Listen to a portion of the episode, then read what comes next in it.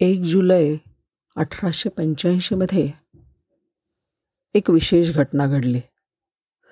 फ्रान्समध्ये जोसेफ मेस्टर नावाच्या नऊ वर्षाच्या मुलाला एका पिसाळलेल्या कुत्र्याने चौदा चावे घेतले. हे पाहून त्याची आई वेडीपिशी झाली. तिला माहिती होतं की हा मुलगा जगू शकणार नाही. कारण आत्तापर्यंत पिसाळलेल्या कुत्र्याने चावल्यावर कोणीही माणूस जगलेला नव्हता. पण तिला एक गोष्ट माहीत होती की कोणीतरी एक शास्त्रज्ञ पॅरिसमध्ये रेबीजवर काम करतोय आणि त्यांनी कुत्र्यांसाठी लस निर्माण केली आहे ती तिच्या मुलाला घेऊन पॅरिसमध्ये येऊन धडकली. लुई पाश्चर मेडिकल डॉक्टर नव्हता. तो रेबीजवर काम करणारा एक शास्त्रज्ञ होता. कुत्र्यांसाठी केलेली लस त्याची यशस्वी झाली होती कारण कुत्र्यांना रेबीज पुन्हा होत नव्हता.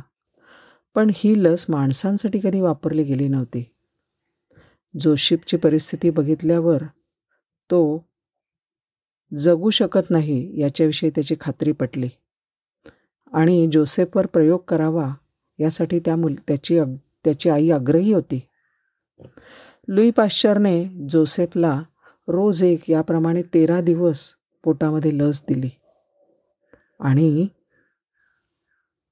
विशेष म्हणजे रेबीज या जीवघेण्या रोगाची काहीही लक्षणं निर्माण न होता जोसेफ मेस्टर तीन आठवड्यांनी चालत आपल्या घरी गेला.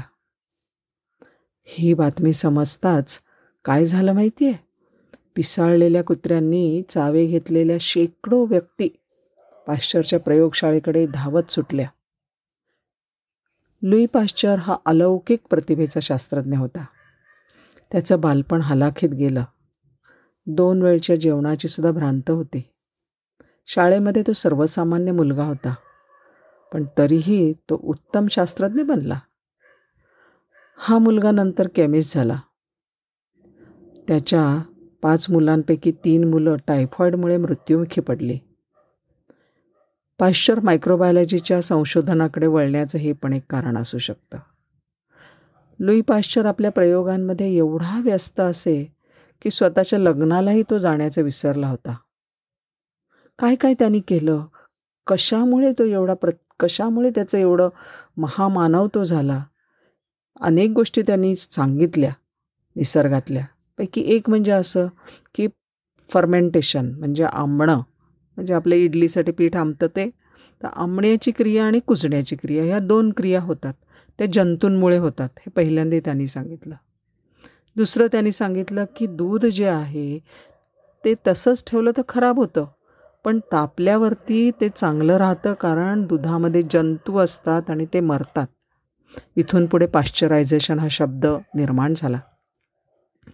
आता व्हॅक्सिन जे त्यांनी शोधून काढलं त्याच्या शोधाची एक गमतीदार गोष्ट नेहमी सांगितली जाते. चिकन कॉलरावर तो संशोधन करत होता. कोंबड्यांना चिकन कॉलरा होत असे. त्याच्यामध्ये त्यांना डायरिया होऊन त्या कोंबड्या पटापट मरायच्या. तो प्रयोग करताना त्यांनी काय केलं? तर त्यांनी कोंबडीच्या पिल्लांना जंतुमिश्रित अन्न दिलं. ते अन्न खाल्लं की पिल्ले पिल्लं टपाटपा मरत असत. पण त्याचे प्रयोग चालूच होते. एकदा त्यांनी सुट्टीवर जायचं ठरवलं. त्यांनी आपल्या मदतनीसाला सांगितलं कोंबड्यांना तसंच जंतू घालं मिक्स करून खाणं दे बरं का. पण त्याच्या कामगारांनी हलगर्जीपणा केला. आणि त्यांनी खाणं तसंच दिलं. जंतू नाही जंतू नाही घातले त्याच्यामध्ये. मध्ये काय झालं? आता ते त्याचे जे जंतू होते चिकन कॉलराचे ते महिनाभर तसेच राहिले. पाश्चर आल्यावर रागवला त्याला कळल्यावरती. पण मग त्यांनी काय केलं? ते अर्ध मेलेले जंतू होते त्या पिल्लांना टोचले. ती पिल्लं कोंबडीची थोडी मलूल झाली पण पुन्हा टवटवीत झाली. टोचलेले रोगजंतू मेलेले किंवा अशक्त झालेले असावेत. असं म्हणून त्याने त्याच पिल्लांना जंतुमिश्रित अन्न दिलं. तरीसुद्धा ते मरेनात आणि मग डॉक्टर पाश्चर यांना उमजलं की अर्धमेल्या जंतूंच्या लसीमुळे रोगप्रतिकारक शक्ती वाढते. लुई पाश्चर यांनी चिकन कॉलरा अँथ्रॅक्स आणि रेबीज या रोगांवरची लस शोधून काढली. त्यांचे फार प्रसिद्ध उद्गार आहेत बरं का निरीक्षणांच्या विषयी. निरीक्षणं जी आहेत त्याच्यामुळे जे शोध लागतात त्याच्याविषयी मन कसावं असावं लागतं? त्याविषयी पाश्चर म्हणतात in the field of observation chance favours only the prepared minds निरीक्षणाची सुद्धा एक शक्ती असावी लागते. लसीकरणाचा शोध लावल्यानंतर त्यांनी रात्रंदिवस संशोधनाचा ध्यास घेतला. खरं तर त्यांना त्यांच्या एकोणचाळीसाव्या वर्षी अर्धांगाचा झटका आला होता. पण तरीही सुद्धा त्यांनी आपलं संशोधन चालूच ठेवलं. तर मला असं वाटतं सजगपणे बारीक निरीक्षणं घेणं नोंदी ठेवणं आणि चिकित्सेने योग्य निर्णय घेतणं असं ज्या वेळेला केलं जातं ना त्यावेळेला आपल्या हातनं खूप मोठ्या विशेष गोष्टी होऊन जातात.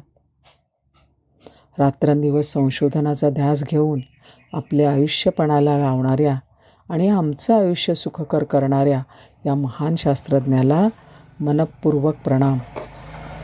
अठ्ठावीस सप्टेंबर हा पाश्चर्यांचा स्मृतिदिन आहे आणि त्याच्यानिमित्त त्यांचं हे विशेष स्मरण केलेलं आहे.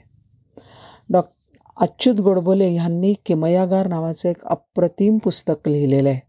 ते पुस्तक जरूर वाचा असं मला विशेष सांगावंसं वाटतं. नमस्कार.